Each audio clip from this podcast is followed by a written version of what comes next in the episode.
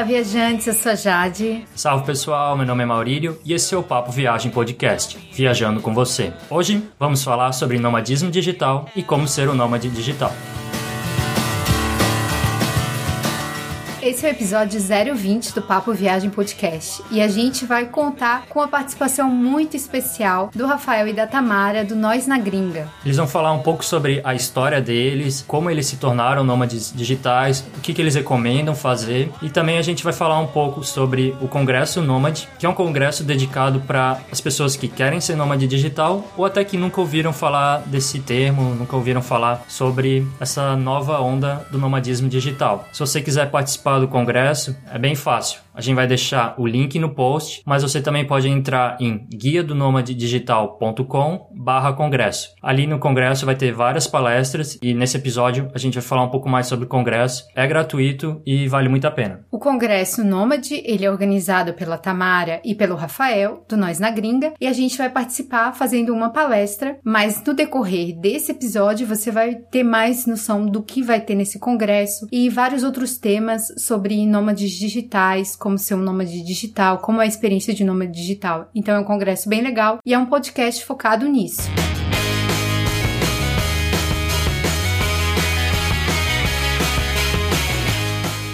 Mas é claro, você pode conferir outros episódios do Papo Viagem Podcast. Basta entrar no nosso site, o guia do digital.com, e lá na barra da direita tem um menu com toda a lista de episódios que a gente já lançou. Então tem episódio sobre a Croácia, tem episódio sobre a Itália, tem episódio sobre a Espanha, tem episódio sobre a Nova Zelândia, a Austrália. Então você vai encontrar lá vários lugares legais que a gente explica um pouco como é viajar por esses lugares, a gente dá várias dicas legais para quem quer conhecer essa cidade ou mesmo quer ouvir para curtir e quem sabe um dia, né, ter a chance de visitar. Não se esqueça também de assinar o feed para receber os novos episódios. E se você tiver alguma dúvida sobre um destino que a gente já apresentou, algum comentário, alguma crítica, é só mandar um e-mail para a gente, contato arroba guia do digital.com ou entrar em contato pelas redes sociais, Facebook Facebook, Twitter e Instagram. É só procurar por Guia do Nômade Digital. A gente também tá no iTunes, então se você puder ajudar a gente e votar na gente lá pelas cinco estrelinhas e deixar um comentário, porque isso vai ajudar bastante o Papo Viagem Podcast a melhorar no ranking e aí mais gente consegue descobrir e a gente consegue melhorar ainda mais. Então a gente agradece muito. Agora vamos conversar com o Rafael e com a Tamara sobre a experiência de ser um nômade digital.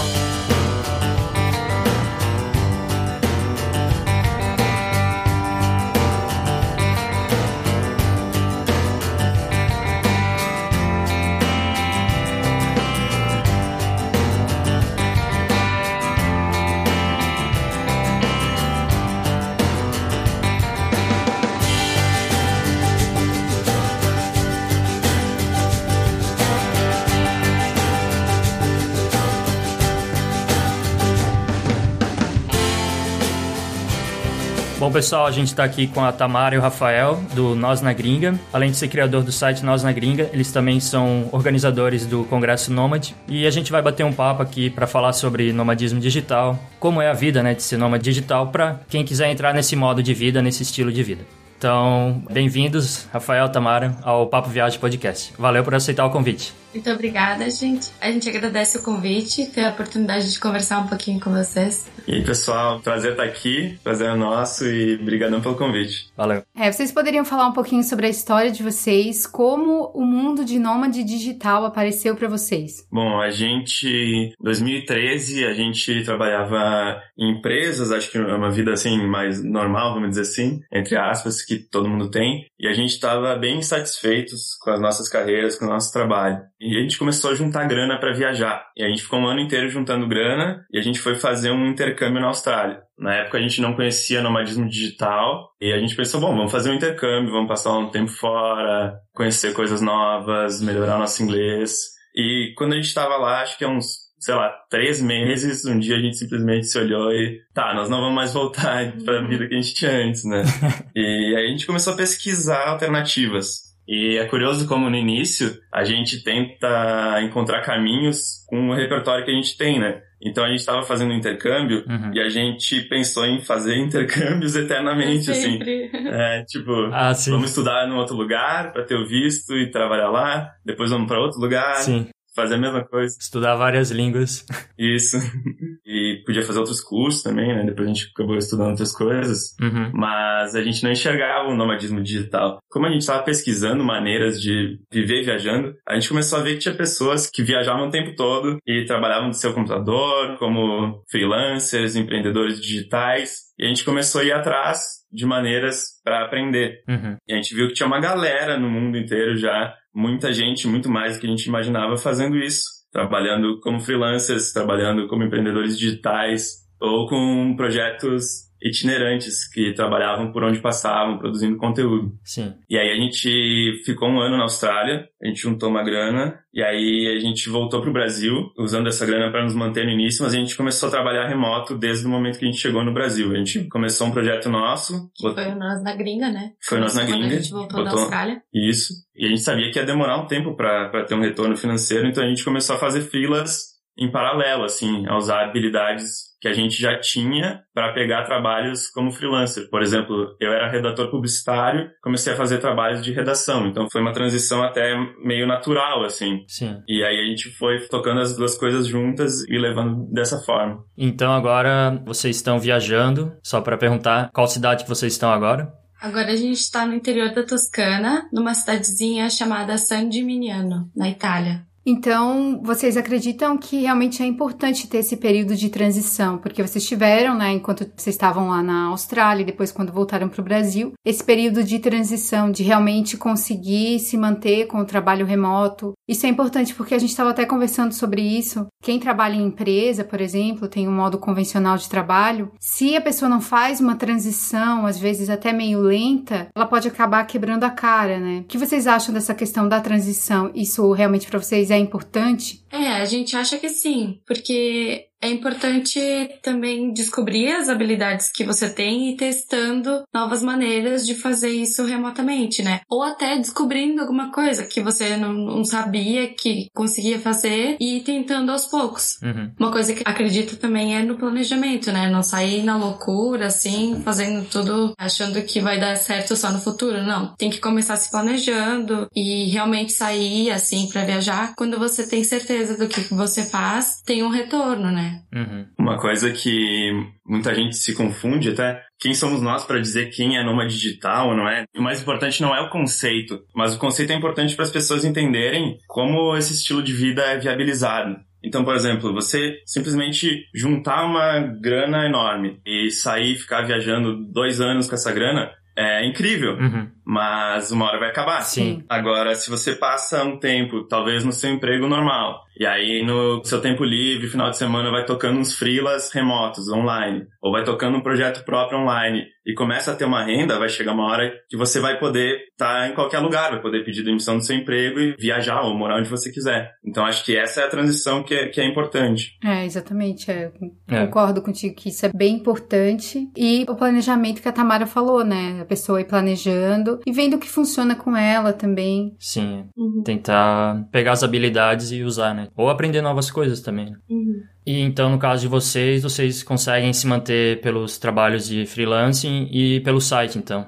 Uhum. Os freelas hoje são a nossa principal fonte de renda, assim. Mas a gente enxerga que os projetos próprios, eles podem... A gente tem mais controle sobre eles, né? Uhum. Os freelas, se você tem, de repente, só um cliente, você fica muito dependente dele, né? Sim. Então, o que a gente procura é ter clientes fixos, mas ao mesmo tempo tá indo sempre atrás de novos clientes e ao mesmo tempo criar os nossos projetos, porque eles nos dão autonomia e nos dão um aprendizado gigantesco. Por exemplo, sobre vender online, é algo que a gente nunca foi vendedor na vida e a gente tinha muita dificuldade no começo. Foram habilidades que a gente foi desenvolvendo, criação de site, a gente criou nosso site totalmente sozinho, só com tutorial do YouTube, criação de vídeo. Então, são muitas habilidades que servem até como vitrine para pegar outros trabalhos até como freela, se for o caso. É, isso é interessante, tentar não ficar só num, num negócio, né? Porque pode chegar uma hora que, sei lá, parou de dar dinheiro ou cancelou e tal, aí tu não tem outra forma de renda e complica, né? Então é bom variar as formas de ganhar dinheiro, principalmente quando já tá na estrada, né? É, exatamente.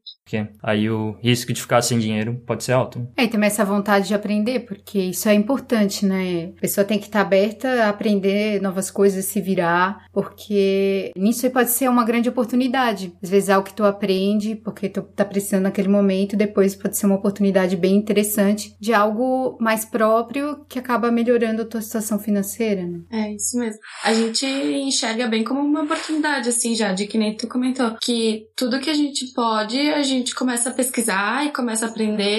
A gente tenta sempre aprender o básico de cada coisa, porque isso é bom pra gente também. A gente se desafia, por exemplo, que nem o Rafa falou, a gente fez o nosso site, inclusive do Nós na Gringa e do Congresso Nômade, né? Tudo foi a gente que fez. Então, são coisas que a gente vai desenvolvendo, vai aprendendo, vai aperfeiçoando. E também questão de vídeo, assim, a gente fez um vídeo manifesto do Nós na Gringa, que pode ser a nossa vitrine mesmo para produzir conteúdo de vídeo. Então, tudo a gente enxerga como um desafio e uma oportunidade também. Legal.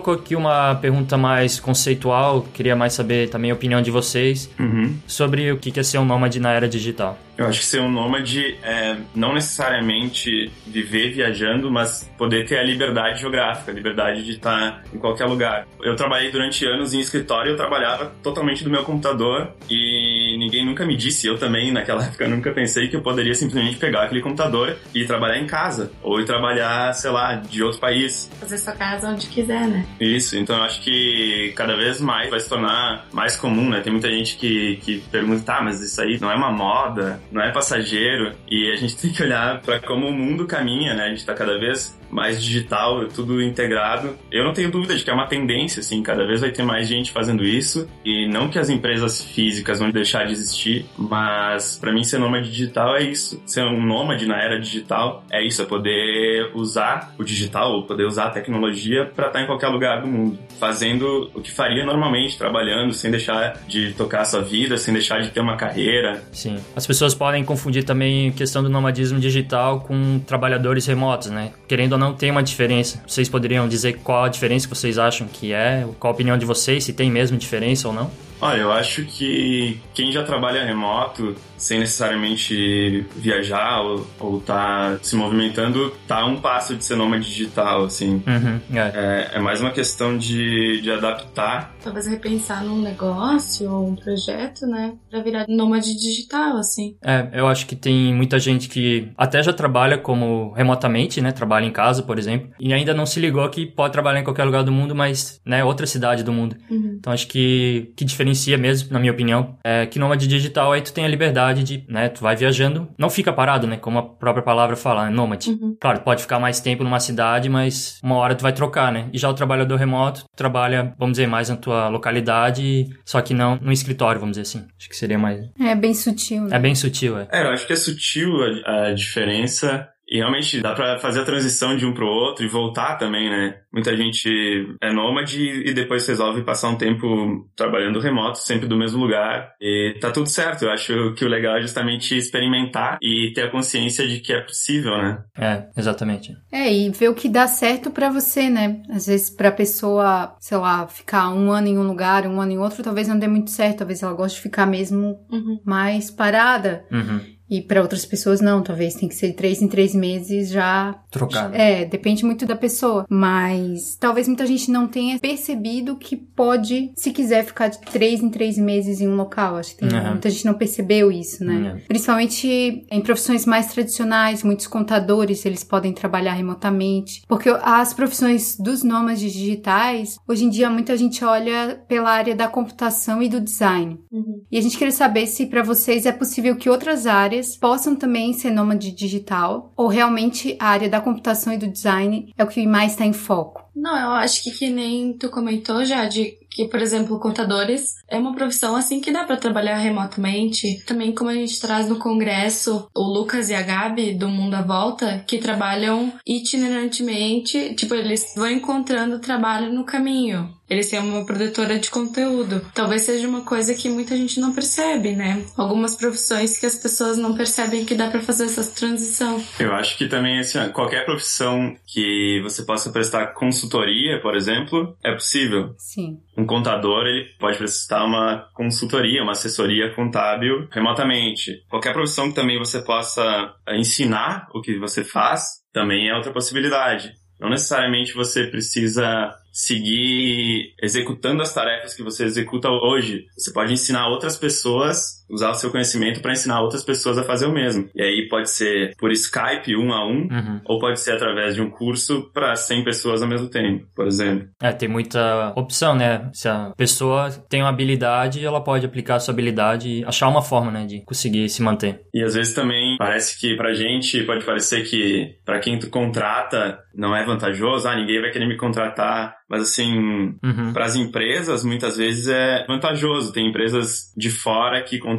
pessoas do Brasil e usam a, a moeda a seu favor, moeda mais barata. Então, para eles é vantajoso. Outras empresas também preferem ter freelancers por não ter a relação de trabalho. E aí, se a pessoa, ou seu freelancer, usar isso para viajar o mundo, por exemplo, e soubesse organizar financeiramente e investir esse dinheiro, ele não vai, não vai perder nesse sentido também. Uhum, legal. E como é que é para vocês viver uma vida de nômade? A realidade é muito diferente do que as pessoas imaginam, fantasiam. Qual a opinião de vocês sobre isso? Como é que é viver essa vida de nômade? É, que nem agora o que a gente está experimentando nessa cidade que a gente está, que é, por exemplo, é pequena, a internet na nossa casa é ruim. Então a gente tem que andar até uma biblioteca, que é onde a gente está agora, que é dois quilômetros e meio de distância. Então, é que a gente sempre imagina, ah, é fácil sentar ali numa praia com um computador é. e trabalhar. É, pois é. Mas não é bem assim, né? Muitas vezes é mais um esforço do que tá no escritório. Mas é, com certeza é recompensador, porque a gente tá, a gente pode trabalhar aqui no horário que a gente quiser e depois ir conhecer e, e explorar os lugares. Mas realmente não é essa coisa de ilusão de que é tudo mais fácil, ou que vai trabalhar menos, ou que numa praia é tranquilo. Não, não é bem assim. É, pra gente também é tudo muito novo, assim, a gente ficou um bom tempo no Brasil trabalhando remoto, uhum. que a gente falou tem essa diferença, né? É sutil, mas tem uma diferença. Sim. E aí, pra gente faz pouco tempo que a gente realmente juntou viagem, né? A gente tinha tido experiência de viagem, experiência de trabalho remoto, e faz pouco tempo que a gente juntou tudo. E realmente é muita coisa que a gente tem que aprender, assim, a gente sempre tentou mesmo trabalhando de casa antes, ter uma rotina de trabalho, assim. Então, por exemplo, muitas vezes a gente tá com outras pessoas que não entendem isso. E a gente tem que explicar e tal. E às vezes as outras pessoas ao nosso redor, amigos, pode ser até família, levam um tempo para entender isso, assim. E a gente também não quer ser grosso com ninguém e dizer sai daqui, me deixa trabalhar. Mas a gente precisa explicar muito bem, assim, o que a gente tá trabalhando, que o fato de a gente estar tá no computador não quer dizer que a gente tá no, sei lá, no Facebook, entendeu? Sim. E às vezes os nossos horários a gente precisa, sei lá, trabalhar no final de semana, quando as outras pessoas estão se divertindo. Então tem que ter consciência de que não é fácil fácil e de que o resto do mundo, é, a gente não vive numa bolha, né? Então a gente tem que saber que a maioria das pessoas não tem esse estilo de vida e a gente precisa ser compreensivo também com elas, da mesma forma que elas precisam ser com a gente e tentar explicar isso e manter uma relação saudável também. Uhum. É interessante que vocês trabalham em biblioteca, porque quando a gente tava em Florença foi a mesma coisa. A gente pegou um lugar que não tinha internet, depois que a gente se ligou disso. Uhum. E aí a gente tinha que caminhar até a biblioteca, mesma coisa. A gente tem até a carteirinha até hoje da biblioteca. Mas... Melhor lembrança. Mas e aí até na biblioteca aí tinha limite de horário, né, de poder usar a internet, tipo, foi um problema pra gente na nossa viagem, questão da internet. Né? É, foi um pouco. Mas eu acho que é interessante isso que o Rafael tava falando, que a gente também passa por isso, da família entender, tipo, se eu tô na casa da minha mãe, dela entender que eu tô trabalhando naquele horário. Aos hum. pouquinhos ela foi entendendo, sabe? Porque as pessoas acham que tu não tá trabalhando. É, acho que tá só de boa assim no computador. Ou que trabalha pouco, isso aí A gente trabalha todos os horários que tiver pra trabalhar. É. Porque... Ou que é, qualquer conexão com a internet tá boa, assim, né? É. Não, pra nós a internet tem que ser boa mesmo, Sim. tem que funcionar, porque a gente precisa dela pra trabalhar. É bom ter o 3G do celular e mais a internet é. da casa e, e tem que se prevenir também. Teve até uma amiga nossa que estava aqui com a gente falou: Nossa, vocês trabalham tanto, vocês estão sempre trabalhando. E é a ilusão que, que ela tem, assim, porque ela, ela tava mais a turismo, vamos dizer assim, uma viagem um pouco diferente. Então ela tinha ilusão que também a gente só trabalhava. E não é. A gente trabalha como se ela tivesse no trabalho dela, ela estaria fazendo, assim. E a gente também tem o tempo que a gente vai passar e fazer outras coisas. Né? Então, a nossa próxima pergunta é realmente sobre isso que tu estava falando, a questão do equilíbrio. Equilíbrio entre trabalhar e viajar. Você já falou um pouco sobre isso, né? Que a questão da rotina é importante, mas eu queria que tu falasse um pouco mais sobre como é importante ter equilíbrio na vida de um nômade digital. E o que vocês sugerem a respeito disso, né? Sobre esse equilíbrio para quem quer trabalhar e viajar.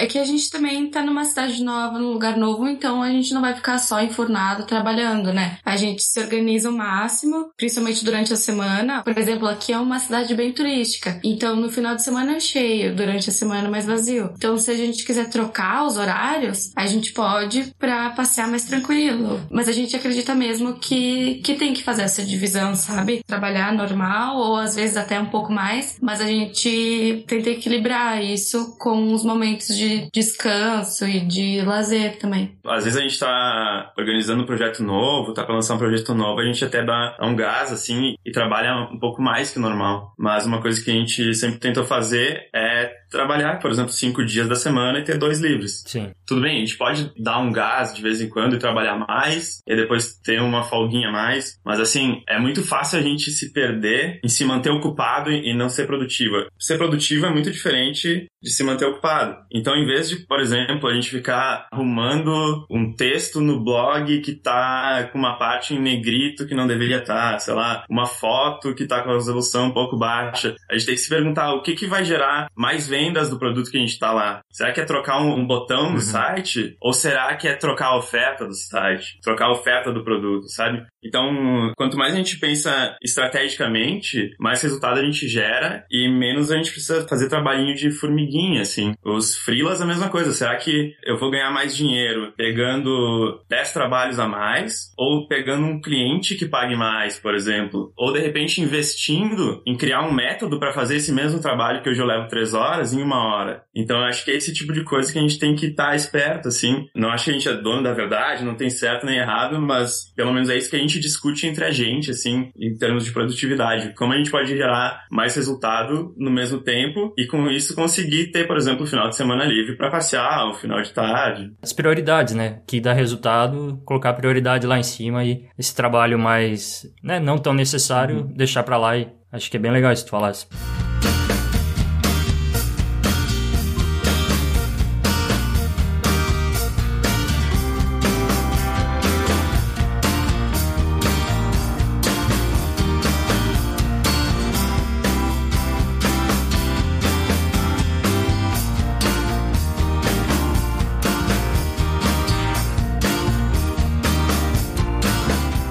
Então vocês acham que é, é melhor passar mais tempo em uma cidade do que ficar trocando em poucos dias ou até semanas? Que a gente lê muito a respeito do slow travel, né? Fica mais tempo no lugar, fica semanas ou até três meses, por exemplo, e depois vai trocando. Porque tem muita gente que quer ficar trocando de cidade, só que aí a tua rotina fica muito prejudicada, né? Porque como é que vai conseguir trabalhar trocando toda hora? Então vocês acham que é melhor ficar mais tempo na cidade ou dá para ficar trocando de cidade? O que, que vocês acham? É que uma coisa que a gente gosta bastante, isso é uma característica nossa, a gente gosta bastante de conhecer a cultura. Então, por exemplo, a gente morou em Sydney, a gente ficou um tempão lá, e agora a gente tá aqui há um mês, assim, e agora que a gente se sente entendendo a cultura, como as coisas funcionam, como as pessoas são, a gente acha que ficar um tempinho mais em algum lugar pode ser mais produtivo, com certeza, porque até tu se instalar, trocar, descobrir onde tu vai ficar, onde tem internet, onde que tem tudo que tu precisa, claro que demora mais, leva mais tempo, tu perde tempo de trabalho. Mas a gente gosta de, de conhecer bem o lugar, assim, e viajar mais devagar mesmo. Uhum. Eu acho que cada um tem uma experiência diferente, assim, é muito de, de testar. Eu acho que na dúvida sempre vale a pena se programar para ficar um pouquinho mais em cada lugar, porque tende a ser mais produtivo, até pro trabalho, assim, e, e também para conhecer a cultura, como a Tamara falou. Mas tem gente que fica 15 dias em cada lugar e, e consegue fazer tudo que tem que fazer, consegue conhecer o lugar e é super legal também. É, e para vocês, tem alguma desvantagem que torna ser difícil o nômade digital? Além da questão, vamos imaginar assim, a pessoa já tem o trabalho remoto, mas tem algo que poderia impedir ela ser um nômade digital, por exemplo, ficar longe da família, ou se sentir sozinha? Ou talvez alguma dificuldade pro trabalho. Além da dificuldade do trabalho, né? Tipo Wi-Fi. Se tem alguma desvantagem ou alguma dificuldade para ser nômade digital? É, eu acho que nem a gente conversou aqui até. Claro que ficar numa cidade é muito mais fácil, né? Tudo é muito mais fácil quando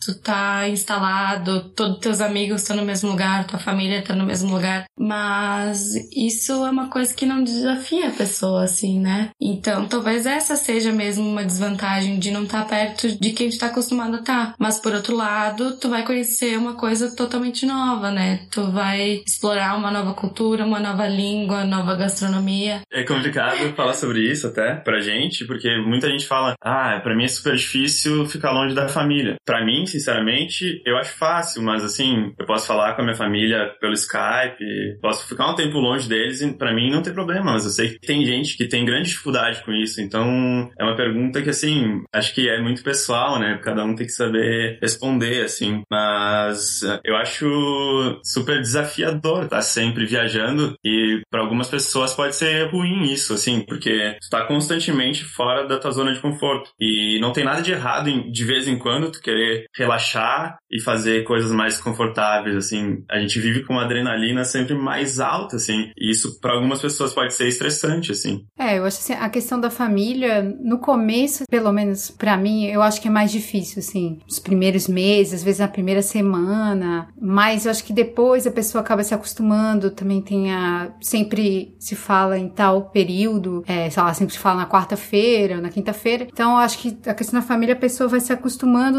aos poucos também, né, no começo é sempre meio difícil, é, mas a gente já ouviu relatos de pessoas que se sentiam muito sozinhas Uhum. Principalmente quem viajava sozinho, porque como vocês estão em dois, um casal, aí um ajuda o outro, né? Uhum. Mas a gente já viu relatos, ouviu relatos de pessoas que desistiram de ser nômade digital pela dificuldade, pela questão da solidão mesmo, de... Uhum. Porque a pessoa não conseguiu manter relações fortes, né, durante a viagem e também não tinha alguém ali junto, né? Sim. Aí acaba causando uma dificuldade. Uhum. É aquilo que tu falasse, vai muito do perfil da pessoa, né? Eu, por exemplo, acho que viajar assim sozinha durante, sei lá, Uhum. ficar uns quatro anos sozinha pelo mundo, eu, não, eu acho que não conseguiria. Uhum. É, tem essa coisa meio de precisar estar com outra pessoa. Sim.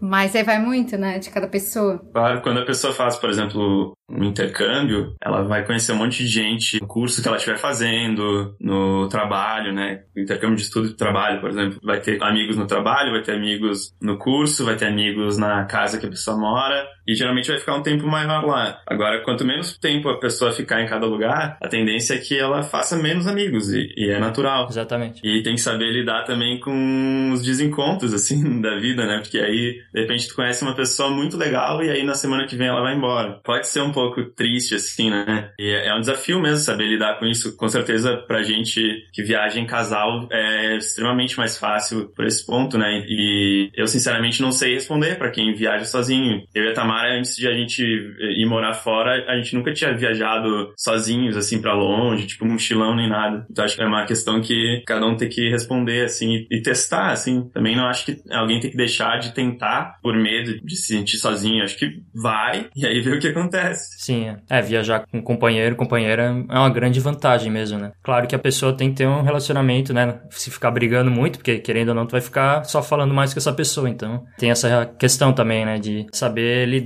com, O espaço de cada um. com o espaço de cada um, né? Uhum. É. É, senão. Se mata. Tudo é aprendizado, né, gente? É.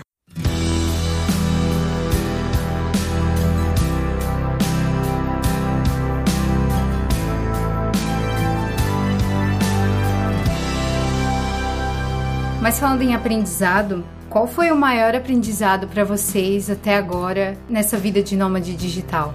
É uma pergunta difícil, né? É. É difícil. Eu acho que é pelo menos na minha opinião, assim, é a organização. Uhum. A gente achou que a gente era organizado, mas conhecendo outras histórias de nômades digitais, a gente viu que a gente não é nada organizado. Então, porque que nem a gente falou antes, é bom planejar. É bom saber o que você vai fazer, para onde você vai, quanto tempo, mais ou menos assim. E talvez isso é uma coisa que a gente tenha que trabalhar mais, assim, ser mais organizado, tanto na questão financeiramente, até como qual é o nosso próximo destino, que tipo de visto, o que, que a gente vai fazer. Então eu acho que esse é um aprendizado que a gente precisa melhorar, assim. Seria também a questão de estar numa nova cultura, né? Querendo ou não, tu aprende coisas novas, então tem essa vantagem da vida de nômade digital, né? É. Que é um aprendizado também, né? É um aprendizado grande. Porque, por exemplo, a gente é descendente de italiano, né? Uhum. Nós dois. E tem algumas coisas que são bem parecidas, assim, com as nossas famílias. Mas outras que a gente tá adorando conhecer. Ah. É coisa, assim, que a gente nunca pensou que ia ver. Porque a gente até achou, ah, nós vamos pra Itália, então é parecido, a gente já sabe. Mas não, assim, a gente tá aprendendo bastante coisa, é muito legal. E surpreendeu a gente até nisso, que a gente achou que ia ser uma coisa mais comum, mas não. Tá surpreendendo bastante positivamente. Uhum, legal.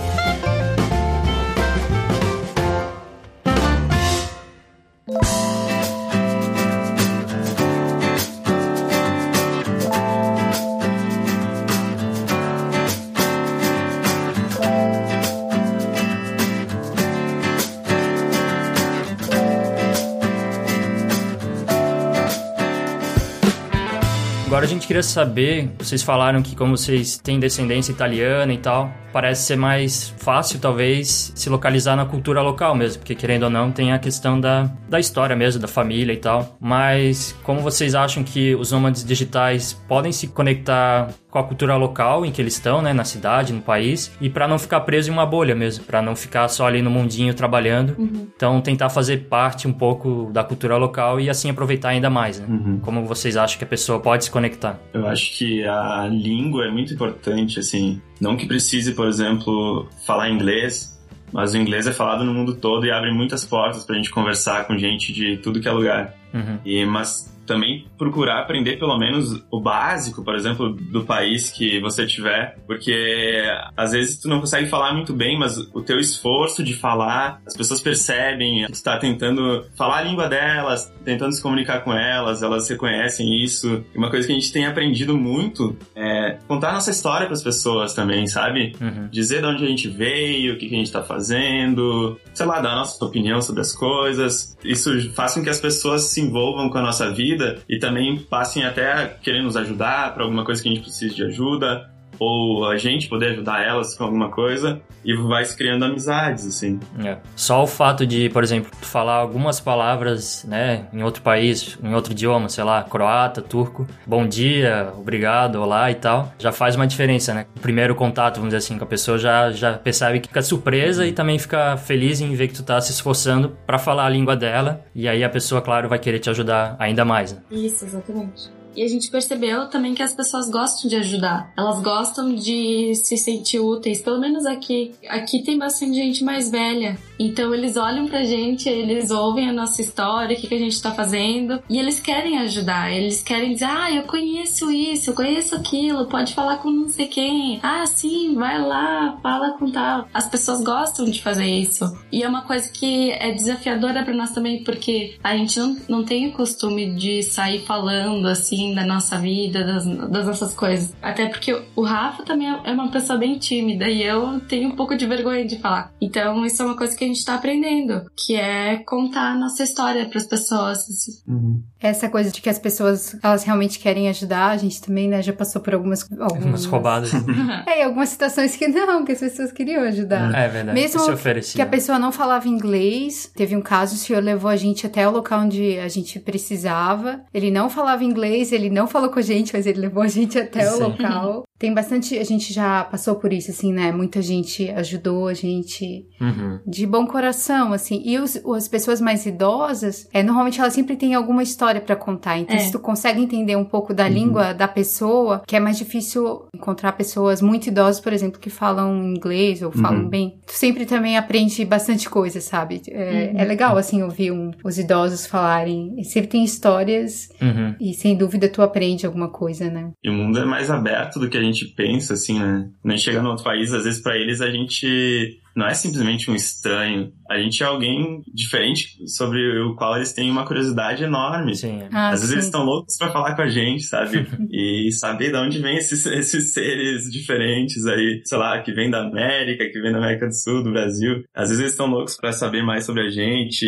e ter algum contato, sei lá, nem que seja, às vezes não fala a língua, mas, é, sei lá, dividir uma comida, sei lá, qualquer outra coisa. É, e o fato de vocês estarem numa cidade menor aí acho que isso ainda se acentua mais ainda, né? As pessoas, vamos dizer assim, são mais, né? Tem mais interação, né? Se fosse uma cidade muito grande, talvez as pessoas não ligassem tanto, né? Vamos estar naquela correria. Isso é uma cidade menor, então as pessoas estão no ritmo delas e aí elas têm tempo para isso, né? Vamos dizer assim. Uhum. É, uma cidade grande, claro, as pessoas estão mais correndo, mas a vantagem que a gente vê de cidade maior é que também tem muita gente que não é de lá, assim, ah, sim. Ah, redor do mundo. Então, às vezes é mais difícil se conectar com a cultura, mas em compensação é, é mais fácil encontrar outras pessoas que também são de fora e geralmente rola uma conexão muito fácil. Tipo assim, eu sou de fora, e esse cara aqui, sei lá, é um croata que também tá na Tailândia, sei lá. Uhum. Ele também é de fora, ele se sente tão de fora quanto eu e, e, às vezes fica mais fácil a gente fazer amizade com essas pessoas. Então, numa cidade maior ou num país que recebe muita gente de fora, também tem a oportunidade de se conectar com culturas que não são de lá. Isso também é uma coisa que eu acho muito legal. Uhum. Mas quais fatores que vocês levam em conta para decidir o local que vocês vão morar durante alguns meses? Tem tipo ah, um ranking dos locais que vocês querem visitar por esse e esse fator? É, quais critérios? A gente quer aproveitar que a gente tá aqui na Europa e conhecer pelo menos o máximo possível que a gente conseguir. Mas a primeira coisa na nossa lista é que a gente acha que é a mais cara, que é a acomodação. Então a gente procura por lugares que tenham um custo de vida menor e onde a gente possa bancar a acomodação assim por pelo menos dois meses, assim, pra gente conhecer o lugar. Uhum. Então, a gente tá analisando de agora quando a gente sair da Itália de ir pro leste europeu, porque a Itália é meio cara, assim, de- na questão de acomodação mesmo. Acomodação bastante. A gente pensa em ir talvez pra Bulgária, Croácia até, talvez, Croácia é linda. pra aproveitar pra conhecer a Europa, mas ficar dentro do nosso orçamento, assim. É, tem destinos que, que não é à toa, assim, que são muito procurados por nômades digitais, né? Uhum. leste europeu, sudeste asiático, alguns lugares da América do Sul. A gente também já viajou pela Tailândia, na época a gente não trabalhava remotamente, Uhum. mas é um lugar super barato também, que a gente amou e que é tudo barato, assim, facilita muito a vida também para quem trabalha remotamente. Então, é um lugar que a gente também pensa em voltar. É, a gente pensa em voltar, mas antes a gente quer aproveitar que a gente tá na Europa e conhecer um pouco mais da Europa, né? Claro. Porque não dá pra ficar indo e voltando, assim, saindo de continente, porque daí fica mais caro, Sim. assim. Também tu nunca sabe quando vai voltar, Pois né? é. Tipo, Uhum. Tu quer aproveitar ao máximo que der. E vocês falaram da questão da hospedagem, né? Vocês optam por que locais, assim? Vocês preferem alugar um apartamento com um local? Preferem ficar em hostel? é, hotéis? Qual seria pra vocês a acomodação que vocês mais gostam mesmo? Por enquanto a gente tá alugando lugar, mas a gente pensa em testar outras coisas também. Tem muita gente que troca alguns serviços ou algumas horas de trabalho por acomodação também. É algo que a gente tá analisando bem antes de fazer, porque a gente não quer também ficar preso trabalhando para um, sei lá, para alguém, um dono de um hostel sem poder fazer o nosso trabalho que a gente faria normalmente, até porque a gente tem compromissos com clientes, com nossa audiência, mas é algo que a gente pensa que também é possível. E a gente tem falado com várias pessoas que fazem. E alugar apartamento, assim, em termos de produtividade para o próprio trabalho, é bom, assim, porque dá para se organizar melhor, né? Mas acho que, assim, tem que saber. Em hostel, por exemplo, é é uma outra experiência, né? É muito mais galera, é a galera que quer interagir, quer sair. Uhum. Então tem que estar bem, assim, focado para não deixar de fazer o trabalho, as coisas que tem que fazer, porque querendo ou não, tem que trabalhar e é isso, né? Mas sabendo equilibrar, acho que qualquer lugar pode ser bom, assim. É, em hostel tem essa desvantagem mesmo, porque tu não tem o teu espaço. Muitas vezes, talvez a internet não pegue bem no quarto, sei lá. E aí tu tem que trabalhar numa mesa, aí tem muito barulho, porque querendo ou não, as pessoas, a maioria em hostel, estão ali pra curtir mesmo, né? Estão viajando. Hum. Estão em outro clima mesmo, em outro ritmo. E aí tu quer trabalhar em um hostel, pode ser um pouco difícil, né? E além disso, em muitos hostels que a gente ficou, a internet não era boa, mesmo na Europa, né? E às vezes não tinha nem mesa, daí tipo, várias vezes a gente trabalhou, sei lá, apoiando o computador na cama ou, ou não, até no banheiro. Mas isso, acho que ter um apartamento, para quem vai ficar mais tempo, né, principalmente, aí é uma grande vantagem, porque tu tem o teu espaço, tem lá as condições, né, confortáveis para trabalhar e depois tu consegue encontrar as pessoas na rua e tal. Mas claro, tem a opção de ficar em hostel, mesmo porque pode ter opções mais baratas ficar em hostel, né? Mas a pessoa tem que avaliar o que, que é melhor para ela, né? Uma coisa que a gente tem muita curiosidade de fazer é house sitting também, que é a troca de acomodação por cuidado com a casa e os animais de estimação. Por exemplo, uma família vai viajar, vai ficar um, um mês fora, Uhum. e aí eles deixam alguém para ficar na, na casa, cuidar do, Uhum. sei lá, do cachorro, das plantas, e essa pessoa não paga por acomodação. Adorei.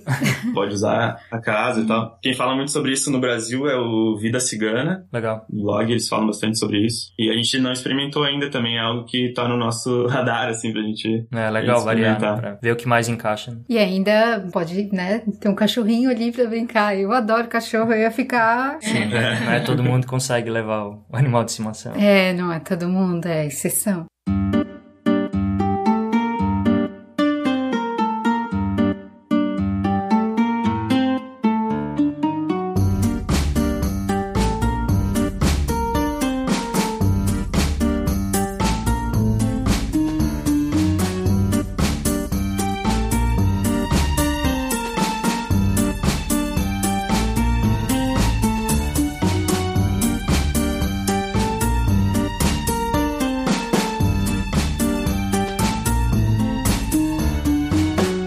Mas falando um pouquinho agora sobre turismo, quais locais que vocês conheceram que vocês mais gostaram? Quando a gente estava na Austrália, a gente viajou por lá também. A gente Uhum. quis aproveitar, assim. Então, particularmente, um dos meus sonhos de vida, assim, era conhecer a Grande Barreira de Corais. Ah, sim. E a gente fez esse passeio e foi uma das coisas mais lindas que eu já vi na minha vida. Eu lembro até hoje da emoção que eu senti assim quando eu vi o Recife de corais, assim, aquela coisa linda. Então, com certeza a Austrália é um dos lugares que a gente amou assim conhecer. Uhum. A A Tailândia é outro lugar que a gente amou. Uhum. Tailândia é maravilhosa, é lindo.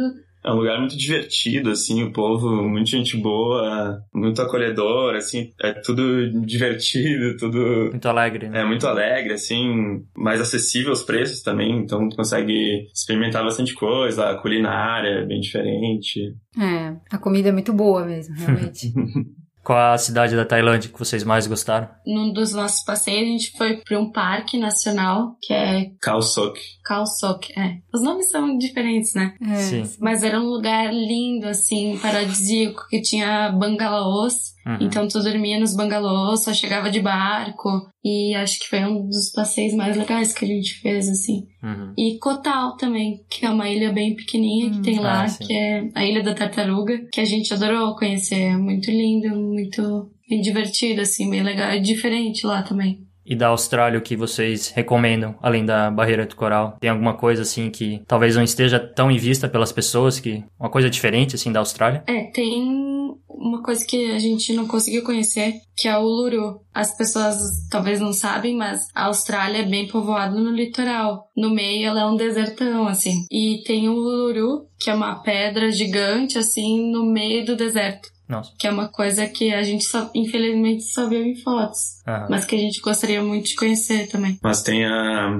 costa leste toda, é até um passeio bem conhecido. Mas mesmo em cidades maiores, por exemplo, Sydney, muita gente vai só nos lugares Opera House, Harbour Beach, que são lugares famosos, que são lindos. Mas é uma cidade que tem, sei lá, mais de 100 praias, se eu não me engano. Sim. Então tem, por exemplo, uma coisa que a gente fazia muito era ir pra parada de ônibus e pegar o primeiro ônibus que passasse. e aí ia dar sempre numa praia Uma paradisíaca, assim. É. Sim, legal.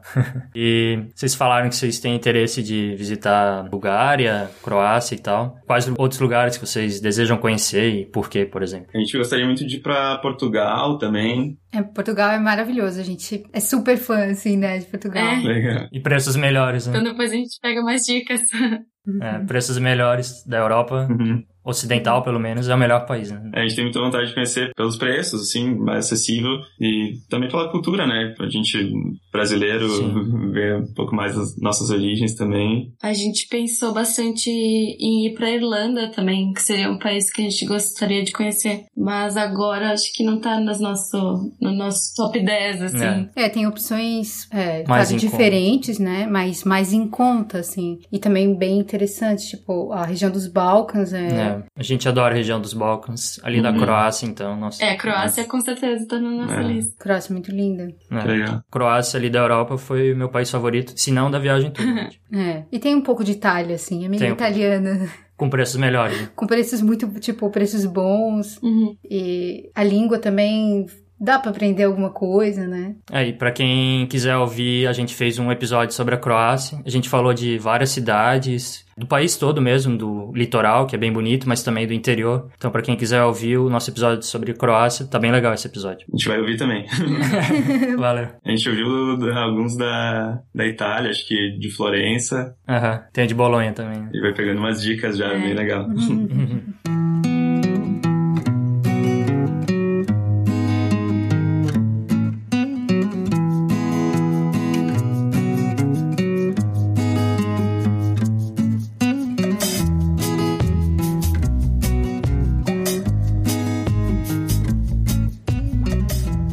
lugar mais barato que vocês viajaram, então, foi a Tailândia mesmo. Foi, Foi. com certeza. Uhum. É. Quando a gente viajou pra lá, nós tínhamos dólares australianos ainda. Ah, claro. Então a gente trocava e olhava assim, meu Deus, tamo rico. Exatamente. Tinha muito dinheiro. E lá as ilhas são um pouquinho mais caras, mas ainda é muito barato. Uhum, Mas Bangkok, por exemplo, é uma cidade bem barata. uhum. É, e foi uma surpresa pra nós, porque a gente achou que não ia gostar muito de Bangkok, né? Que a gente via assim, ah, parece poluído, parece não sei o quê, mas é uma cidade muito legal também. É bem caótico o trânsito, é bem louco, Sim. mas é muito legal. É, a gente gostou também, né? É, a gente sente um pouco de falta, assim, dessa Loucura. essa energia. Tuk-tuk, né? É, Por tudo. teve uma hora que, que a gente já tava, tipo, né... Acostumado, né? É, andando de sandália de dedo, bem, Ah, sim. Se metendo lá no meio. E a Tailândia é interessante que é muito barato pra comer fora. Uhum. É. E eu cheguei a ler que tem apartamentos que não tem nem cozinha, que daí as pessoas vão pra rua e vão comer, porque é tão barato É que barato. nem compensa fazer em casa. Bem legal a Tailândia. E a comida de rua é muito boa, né? Não sei se vocês chegaram a provar, mas a gente comeu bastante comida de rua e a gente adorou. Uhum. É, a gente comia também. Uhum. No começo a gente tava meio receoso, mas depois É. chegou em Bangkok já. já comia em qualquer lugar. Vai criando anticorpos. É, Pois é, teve hora que já. o corpo se acostumou. É, mais ou menos, né? Ah, sempre tem uns probleminhas. É, sempre dava alguns probleminhas. mas. Mas a, a gente tinha a imagem do Sudeste Asiático que a gente ia passar mal mais vezes, né? Não sei se foram os países que a gente foi, mas não foi tanto assim. Acho que foi mais em Bangkok por um- uma outra coisa, mas se não. É, a gente não. É que todo mundo diz, né? Que vai pra Tailândia e vai passar mal. É. Então a gente já vai com essa coisa na cabeça, né? Meu Deus. E quando a gente foi fazer a, aquela, a- Certificado. o certificado de vacinação, a senhora, nossa, ela sabe falar um monte de coisa, vocês têm que tomar cuidado, porque lá tem. É, o que ela falou? Tem. Com alguma coisa- água, né? Cólera? Ah, cólera? Não, não sei, alguma coisa, alguma Ah. doença e não sei o que. Não, dengue. Eu disse, mas. é- Ah, não, sim. febre amarela. Eu disse, febre amarela. Ah, mas ó, febre amarela também tem no Brasil. Mas ela, a gente não, mas lá é pior, não sei o que. Ah, ela falou, né? Não sei o que. Cuida com a água, não sei É, o que. cui- tipo, bem. Mas no fim, foi bem tranquilo pra É. gente, assim, não, Hum. a gente não ficou doente. Claro que dependendo do país é um choque, né? Tipo, a gente chegou pela Malásia, então foi um pouco um choque mesmo, mas depois tranquilo, né? Acho que depois da Malásia. É, eu acho que o nômade digital ele tem que ter uma certa capacidade de se adaptar, assim, criar essa capacidade. Às vezes a pessoa não tem porque não tem muitas mudanças na vida, né? Mas quando a pessoa começa a viajar e viajar pra lugares diferentes, tem que criar essa capacidade de adaptação.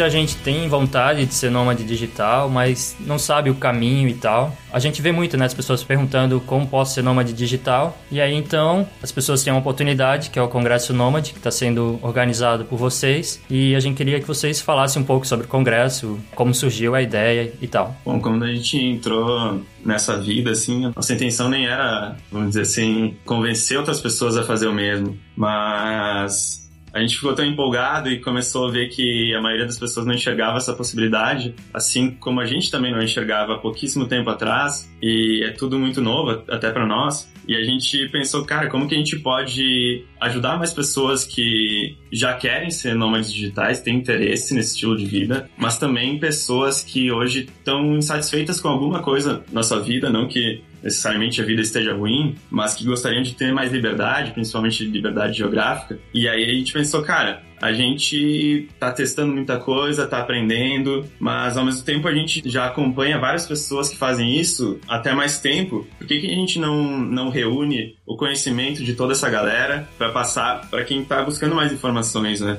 E aí surgiu a ideia do congresso. Então o congresso é uma série de palestras, são mais de 15 palestras sobre nômades digitais, trabalho remoto, viagens baratas e tudo que possibilita esse estilo de vida, de ter liberdade geográfica e poder ou viver viajando ou poder morar em qualquer lugar que a pessoa quiser. Então, o objetivo do congresso seria apresentar dicas mesmo para quem quer ser nômade digital e ter o interesse, né, de entrar nessa vida. Isso, e até também para aquela pessoa que nem sabe que existe essa possibilidade, né? Uhum. E que nem o Rafa falou que tá incomodada com alguma coisa, mas não sabe o que é e não sabe o que pode fazer para mudar. Então, a gente não se considera de jeito nenhum autoridade no assunto. Por isso que a gente trouxe conhecimento conhecimento de gente que já tá há mais tempo e de que já tenha alguns atalhos, porque a gente acredita que quando tu pega um atalho é muito mais fácil do que fazer todo o caminho, se quebrando, errando, aprendendo. E por isso que a gente resolveu trazer pessoas em diferentes áreas para ajudar e para abrir a cabeça de todo mundo. Não existe um único jeito de ser um nome digital, né? Não tem certo ou errado, não é o jeito que a gente está fazendo, ou vocês, ou qualquer outra pessoa. Existem vários caminhos diferentes e,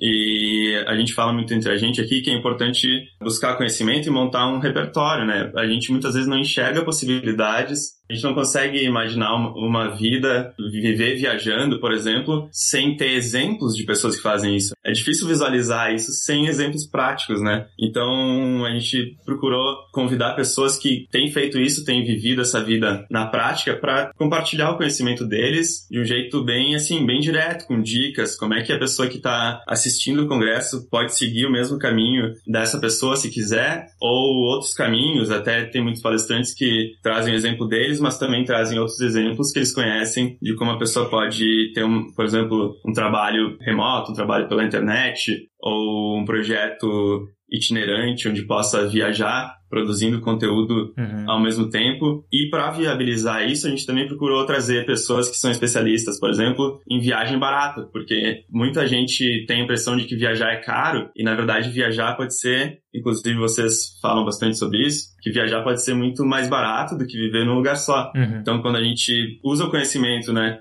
tem acesso ao conhecimento de pessoas que sabem viajar muito barato, comprar passagem barata, se hospedar de um jeito barato e que tem experiência com trabalho remoto, com viver viajando, realmente, como a Tamara falou, é um atalho para quem quer seguir esse estilo de vida realmente. Ter acesso ao conhecimento de quem já faz isso é o jeito mais rápido de chegar lá. E para quem não sabe, então, quem seriam os participantes do Congresso Nômade? Vocês podem citar alguns nomes famosos dos blogs de viagem e tal? Uhum. A gente tem uma palestra do Vini e da Paty, do Casal Partiu, que eles já estão nessa estrada aí de nomadismo digital há cinco anos. Então acho que eles vão somar bastante nesse time para passar assim aprendizados, dificuldades, o que eles consideram as coisas mais importantes a se levar em consideração quando se é nômade digital. Tem o Léo e a Kel, do Viajo Logo Existo, uhum. que acho que um monte de gente conhece, que eles viajam o mundo de carro, estão dando a volta ao mundo de carro.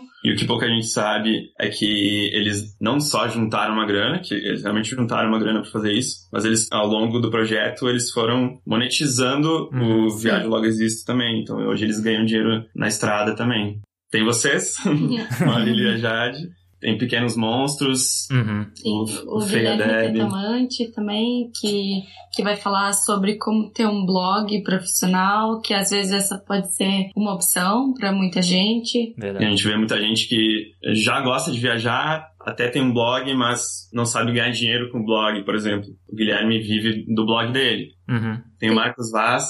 O Marcos Vaz, é bem legal a palestra dele, que ele mostra como pode ganhar dinheiro com o Instagram. Tem muita gente que é viciada em Instagram, sabe tudo de, sei lá, acompanhar tal pessoa e fazer isso, mas não enxerga o Instagram como um modo de ganhar dinheiro. Na A- Palma do Mundo também. A Carol e o Dani, que também estão aqui pela Europa, são freelancers. Uhum. E mais uma galera. Tem um- uma família, que é a família Nômade também, que vai participar do congresso e que vai mostrar como é possível viajar com criança, né? Porque tem muita gente que acha que depois de ter filho já não é mais possível viajar o mundo e tal. E eles contam de uma forma bem legal como eles fizeram o projeto da família Nômade e como eles caíram na estrada, assim, é bem legal. É, a gente acredita muito que para cada pessoa, né, que vai assistir o congresso, antes da pessoa criar um novo modelo para sua vida, a gente precisa tirar da nossa frente aqueles paradigmas assim, tipo, ah, não, viver viajando não é possível. Ou para pessoa que acha que isso é possível já, ah, não, mas em família daí não dá. Sim. Ah, não, mas é só para blogueiro. Aham. Não,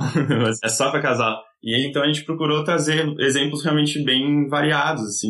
É, isso é bem legal, porque se a pessoa vai viajar sozinha, tem lá alguém que viaja sozinho. Se a pessoa quer viajar em casal, né? Tem lá também. Se a pessoa quer viajar com animal de estimação, também tem. Uhum. Se a É. pessoa tem filhos, né, família e quer viajar todo mundo junto, também vai ter. Então é legal que abrange vários perfis que a pessoa se identifica mesmo, né? Isso. E o congresso tem várias palestras com temas diferentes, com certeza é um primeiro passo bem importante para quem quer ser um nômade digital. Tem desde a forma de conseguir seu trabalho remoto, dicas para você conseguir um trabalho online, você desenvolver suas habilidades atuais, tem várias coisas legais que com certeza é um primeiro passo importante. Você já sai dali, né, um pouquinho à frente por tantos assuntos diferentes e, e legais que você vai conseguir aprender no Congresso Nômade. Uhum. E o congresso vai ser em quais dias? Vai ser de 4 a 8 de abril de 2016.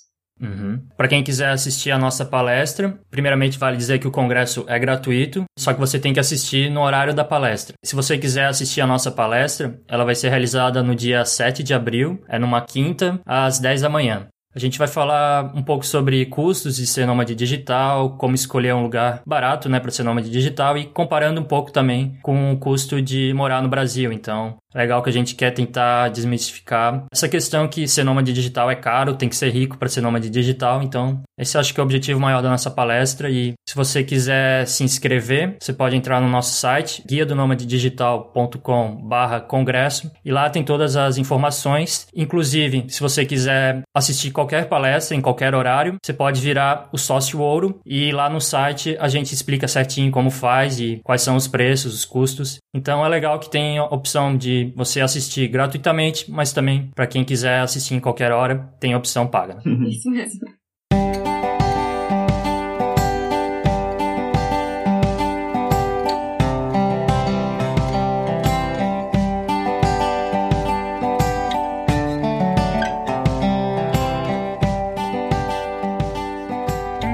Vocês quiserem falar um pouco do site de vocês, só É. para o pessoal que quiser entrar. Ah, beleza. Bom, para quem quiser conhecer um pouquinho mais do nosso trabalho também no Nós na Gringa, é www.nosnagringa.com.br. Esse site é focado em intercâmbio para quem quer estudar e trabalhar fora do Brasil, tem bastante dica lá. Tem canal no YouTube também, que a gente começou há menos tempo, mas também já tem alguns vídeos por lá e bastante conteúdo no blog. Tem a fanpage no Facebook também, onde a gente sempre posta informação e inspiração sobre o intercâmbio. facebook.com.br nós na gringa. E é isso a gente manda bastante conteúdo também para lista de e-mails do blog do Nós na Gringa. Quem quiser mais informações cadastre seu e-mail lá que volta e meia a gente tá mandando novidades Então, valeu aí, Tamara e Rafael, pelo participar aqui do Papo Viagem Podcast. A gente agradece bastante. A gente que agradece o convite e a oportunidade. a gente agradece o espaço aí foi um prazer muito legal Ah, obrigado pelo convite. É, obrigada pelo convite. e obrigado Muito por obrigada. participarem e a palestra de vocês também ficou muito massa A gente adorou. Obrigada. Bom, a gente adorou conversar com vocês. Mas então tá. Tá. Então, Então, obrigada, gente. Boa tarde aí pra vocês, Obrigado. boa noite. Gente, beijão. Beijo. É, tchau.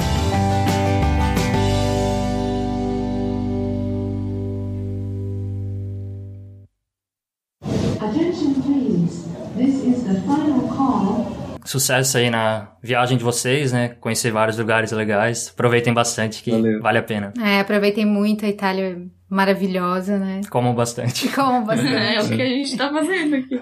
O azeite aí é uma coisa absurda, tipo, me lembro que a gente foi no restaurante e eu me atraquei com azeite com pão. de tão bom que era.